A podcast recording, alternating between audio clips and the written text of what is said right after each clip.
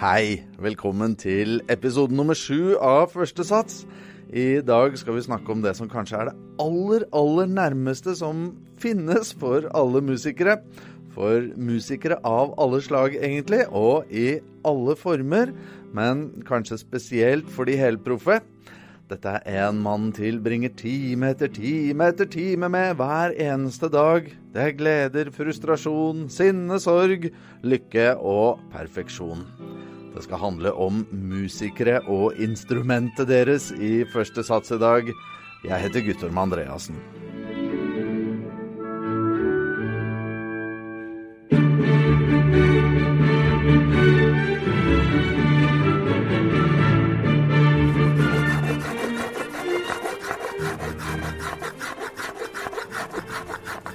Dette er lyden av verktøyene til Jacob von der Lippe.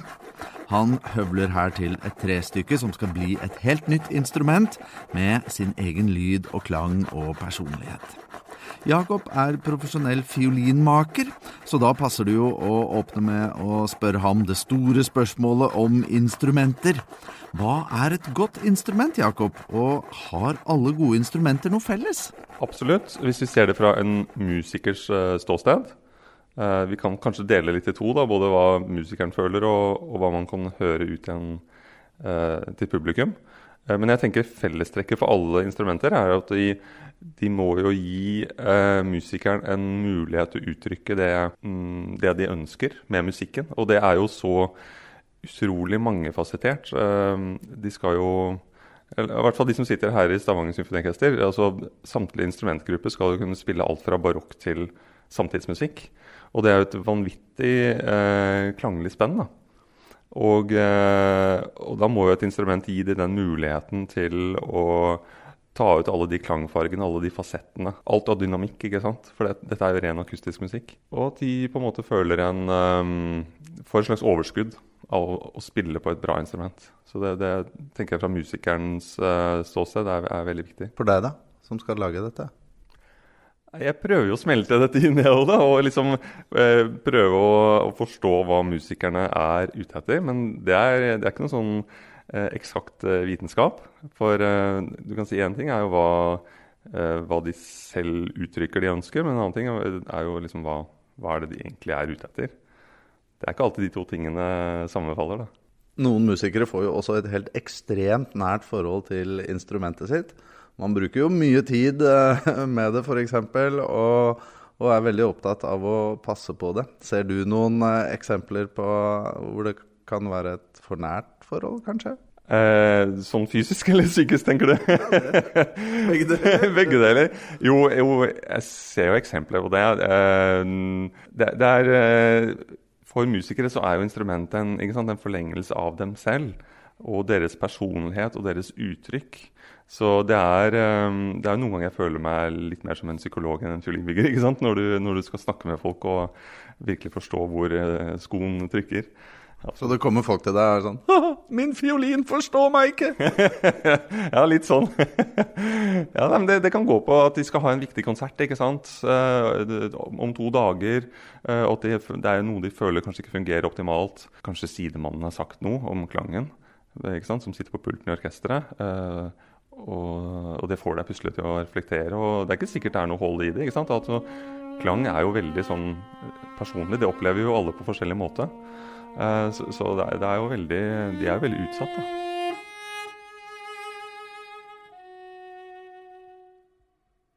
Du skal få treffe to av musikerne i Stavanger Symfoniorkester i første sats i dag, som begge har et unikt, men kanskje litt forskjellig forhold til instrumentet sitt. Her kommer Liv Oppdal. Hun spiller en gammel, flott cello. Et stort, flott instrument som liksom duver i fanget ditt. Det er et veldig fysisk instrument. Det er ganske avslappende å holde en cello, for du, du, trenger ikke holde den så veldig. Den har jo den der piggen som står i gulvet, og så balanserer du mellom knærne, og så hviler den på brystet. Så der er vi heldige, altså. Det er ikke så mange i orkesteret som ikke behøver å holde instrumentet mens de spiller på det. Så du kan egentlig lene deg litt bakover og, og nesten slappe av, du? Jeg kan jo eh, Kanskje ikke helt, da. Jeg kan lene meg litt forover og sove på den. jeg gjør ikke så ofte det, da. Du har en stor og flott rød kasse til den, så du signaliserer jo ganske sterkt eh, at her kommer det en som har tenkt på instrumentet sitt, i hvert fall. Ja da, jeg er ikke redd for å stikke litt ut her i, i gråværet i Stavanger. Vi trenger noe å bli glad for. Men eh, nei, mange tror jo at en cello er veldig tung, for den er så stor. Men det er den jo ikke. Denne her veier 8,5 kilo alt i alt. Så den er ganske grei å gå med rundt omkring. Skal vi åpne og se hvordan celloen eh, din er? Dette er en fransk cello fra 1761 som tilhører orkesteret. I god stand. For å være så gammel, så holder den seg godt. Hvor lenge har du hatt den? da? Eh, sånn ca. 16-17 år. Vet du da hvem som har hatt den før deg? Følger liksom hele musikerrekka med sånne gamle instrumenter? Nei, altså den ble kjøpt i London, da.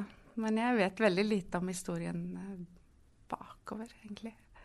Tenker du på det noen ganger? Hvem andre er det som har sittet her og spilt i den? Jeg tenker mye på de makerne da, som levde for, for så lenge siden. Hvordan de hadde det, og hva tenkte de på. Jeg vet at han som laget denne celloen, han, øh, han laget mest gamber, som er et slags sånn søskenbarn til celloen.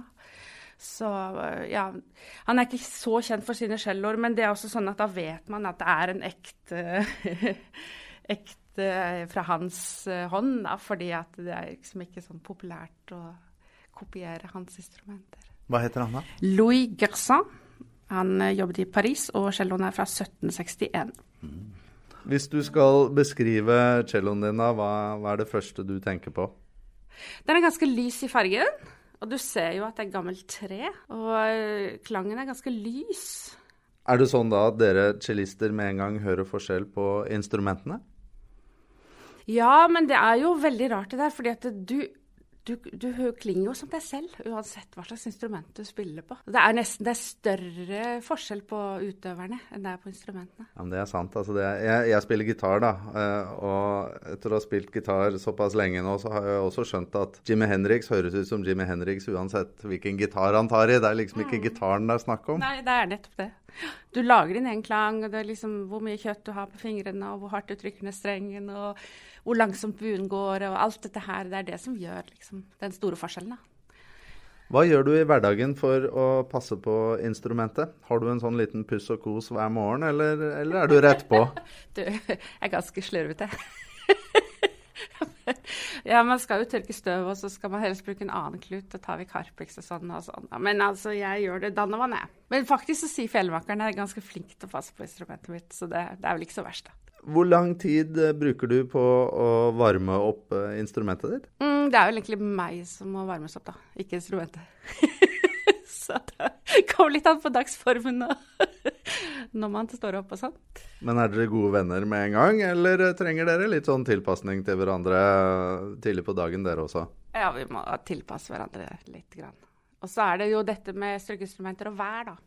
Det kan være litt væravhengig hvordan instrumentet klinger. Så nå bor vi heldigvis i et ganske fuktig område av verden, så og det liker de veldig godt, da, disse strykeinstrumentene. De trives med klimaet her. Hvor mye snakker dere dere mellom om selve instrumentene? Veldig lite. Eller i hvert fall gjør jeg det. Jeg er ikke så veldig interessert, jeg. Noen er jo skikkelig nerd, altså, og snakker om strenger og og nå har vi fått sånn ny sordin og sånn og sånn. Nei, jeg syns det er litt uinteressant, jeg. Hva er det fineste du kan si om celloen din, da? Den er jo på en måte en sånn livskamerat, da. Den er jo ikke minst eh, grunnen til at jeg har et yrke som jeg trives veldig godt med. Livskamerat, det var et fint ord. Hva, hva betyr det? Hva legger du i det? Ja, vi må jo ha et forhold hver eneste dag, vi. Så er jo det Altså, instrumentet er jo det jeg kan uttrykke meg gjennom. Det tenker jeg på mange ganger når jeg kommer på jobb her og klokka er liksom fem over ti, og der sitter vi og pøser ut alle emosjonene våre. Det er jo et fantastisk yrke, da.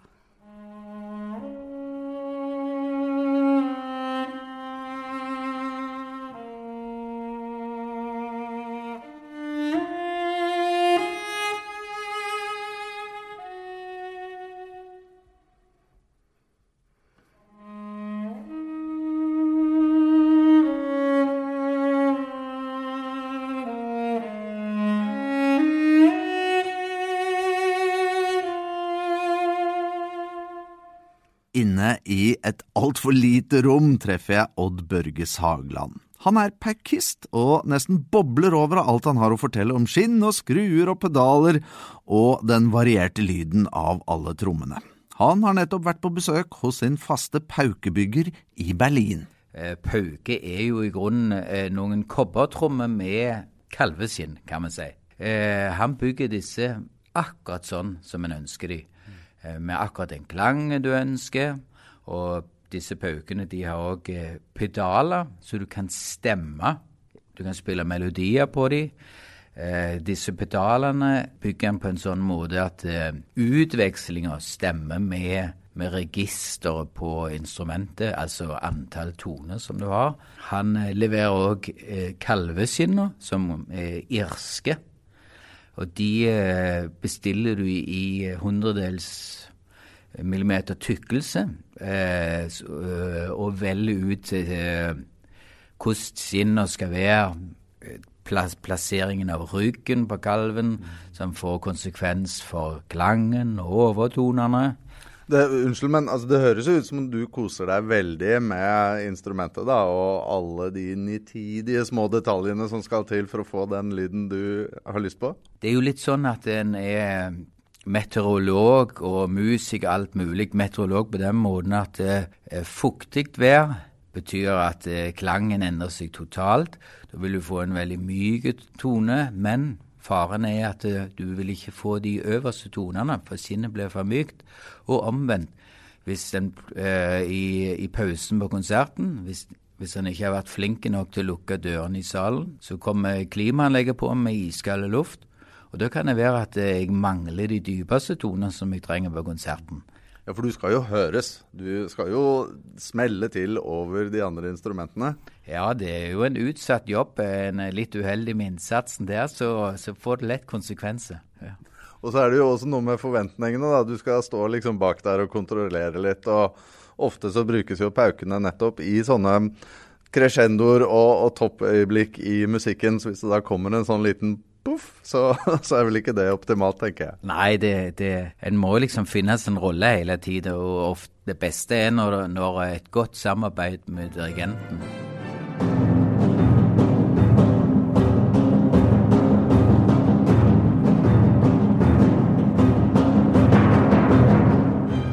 Hvor mange instrumenter har du i dag? Ja, jeg jeg tror faktisk jeg kan fortelle deg nøyaktig hvor, hvor, mange instrumenter jeg har. Men det er lettere å fortelle hvorfor jeg har mange instrumenter. Hvis du ser her på, på den, den pauka som er her, mm. det er det som vi kaller for ei barokkpauke. Det som er, er, spesielt med den, er at alle pauker har for så vidt kobberkjele. Denne her har en liten kjele, eh, lite volum i kjelen. Den har kun skrue øverst på skinnet, som du med fingre og hender kan eh, betjene når du skal stemme paukene.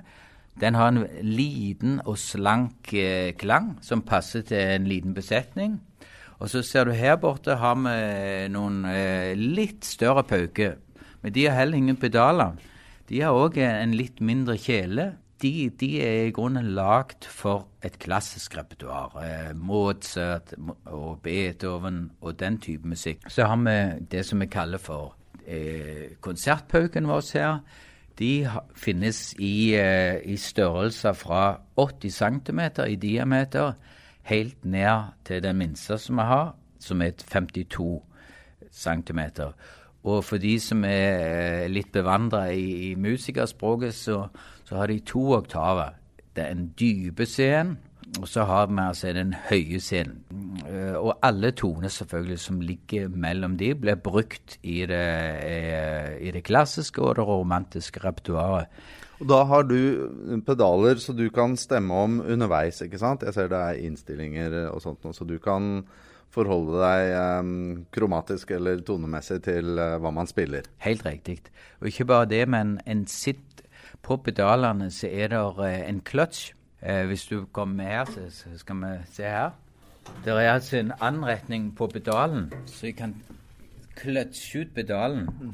Eh, men i praksis så sitter en der det er mulig, med pedalene helt åpne, og finjusterer etter hvor tonen ligger i akkorden, om det er messingblåserne som har blitt varme i løpet av konserten, og så endrer eh, intonasjonen seg litt.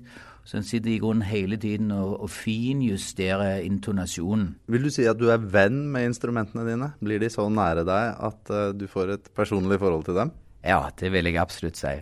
Eh, det, det, kan gjerne høres litt underlig ut, men eh, Eh, en slags ekstase, vil jeg påstå det er når, når, eh, når du merker det at eh, det kommer akkurat den klangfargen ut av instrumentet. Og aller helst i ensemble med orkesteret. Altså eh, Når du har den følelsen av at alt stemmer med, med, med, med, tone, innsats og, og, og, og klangen i pauka utvikler seg. Den åpner seg opp. Mm.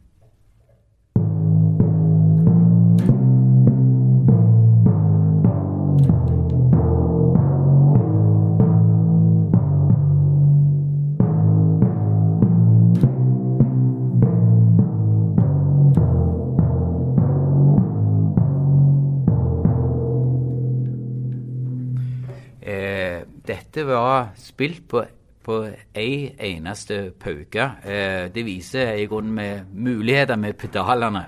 Ja. I dagens hverdagsblikk fra Stavanger Symfoniorkesters historie leser jeg fra side 66 i boka Taktskifte. I forbindelse med dødsfall kan selv ikke legene hjelpe orkesteret. Solisten som hadde vært på prøve onsdag og var klar til torsdagskonserten, fikk om natten melding om dødsfall i familien og måtte dra umiddelbart til begravelse i Tyrkia. Meldingen om kansellering nådde produksjonssjefen klokken 05.30, men før abonnentene hadde fått i seg morgenkaffen denne maidagen i 2018, var Christian Ile Hadland klar til å ta over.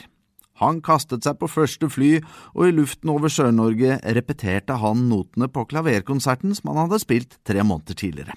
Han stilte til generalprøve etter orkesterets lunsjpause. Det var bare ett lite problem, han måtte få renset dressen sin før konserten. Det fikset selvsagt orkesteret, leverte dressen på renseriet, som lovet den klar klokken 16.00. Dressen ble hentet og hengt klar i solistgarderoben. Da Hadland skulle kle seg rett før konserten, ble det straks klart at renseriet hadde levert fra seg feil dress. Aldri før har vel Ravels klaverkonsert blitt spilt mer suverent og med større bravur på konsert med en så nonsjalant antrukket solist.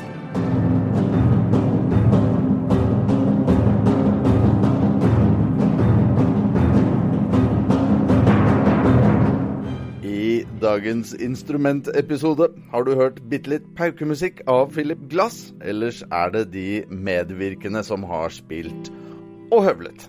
Dette er første sats fra Stavanger Symfoniorkester. Du finner podkasten på en rekke podkastplattformer, fra iTunes til Spotify og de fleste andre. Husk å abonnere, så får du vite når det kommer en ny episode. Og lik og del veldig gjerne videre. Nå skal jeg øve litt mer her. Thank you.